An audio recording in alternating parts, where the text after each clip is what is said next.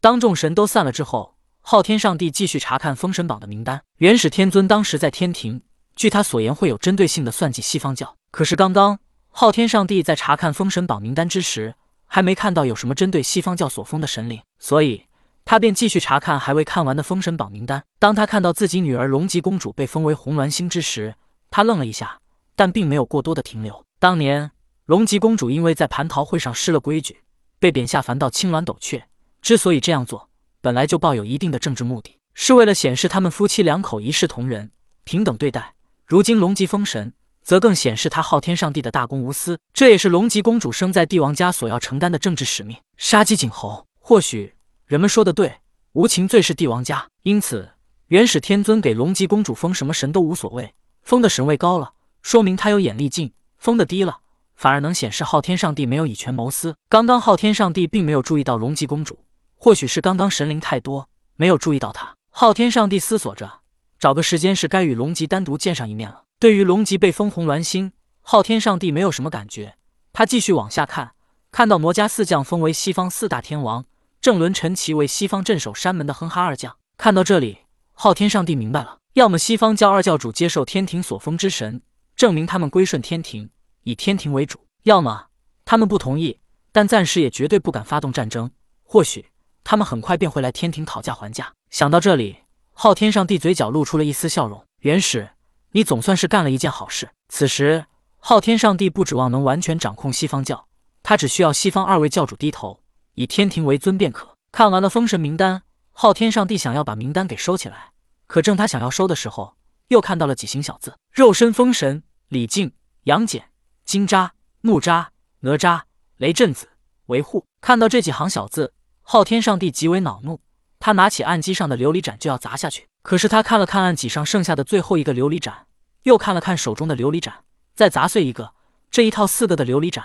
可就只剩下最后一个了。昊天上帝平复了一下愤怒的心情，把手中的琉璃盏又轻轻放了下来。杨戬肉身封神，这是昊天上帝乐于看到的，毕竟他们关系匪浅。李靖、哪吒、金吒、木吒肉身封神，这也好说，因为他们跟老子有一层隐晦的关系，别人不知道，昊天上帝还能不知道吗？可是那雷震子和维护算什么东西，凭什么也能肉身封神？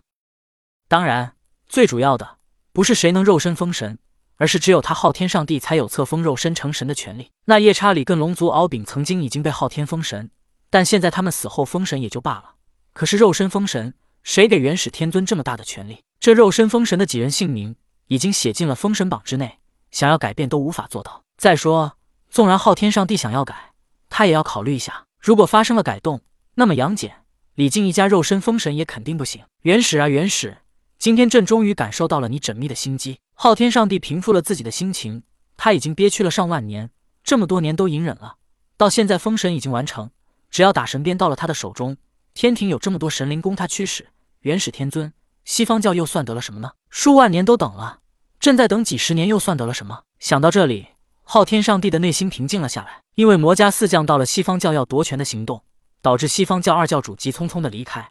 他们先是去见了元始天尊。封神榜是人产节三教签订，元始天尊是最直接的执行者。然而见了元始天尊之后，他却告诉西方教二教主，那是昊天上帝的命令，他是三界之主，为西方封几个神灵，这不是很正常吗？正常，元始天尊说的正常，可准提接引看来是绝对不正常的。东方阐教是只属于天庭管辖的，可是昊天上帝怎么就没给阐教内封几个看守山门的神灵呢？怎么就没封几个天王来阐教呢？再说东西方本来就互不牵扯，这已经不是阴谋，这是阳谋啊！从了，那就永远被压一头。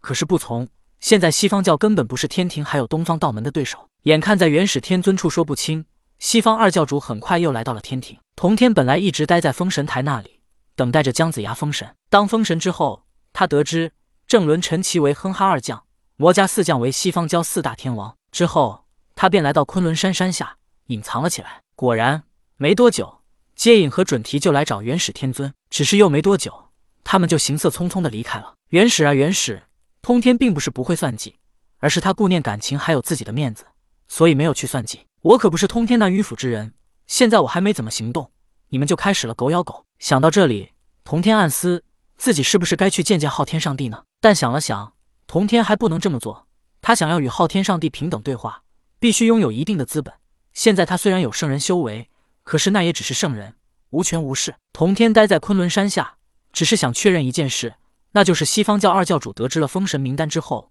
会不会来找元始天尊？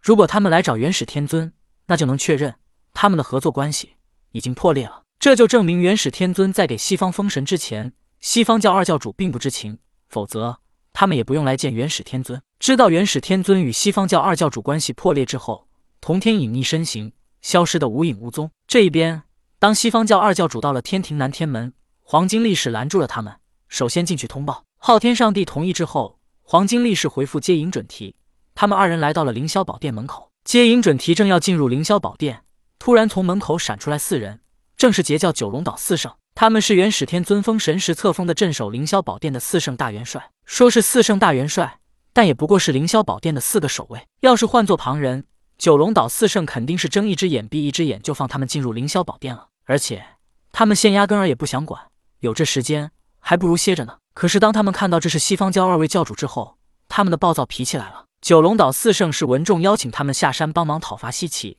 后来战死。他们死得很早，一直都在等待着封神。从他们死后到商朝灭亡这一段时间，进入封神台内的神灵越来越多，大家一番交谈之后都知道发生了什么事。接引准提这两个西方教主没事就到东方打秋风，还一下抓走了截教3000同门弟子。如今九龙岛四圣虽然因为战死封神到了天庭当差，可他们还是截教弟子。看到接引准提，九龙岛四圣直接出来拦住了他们。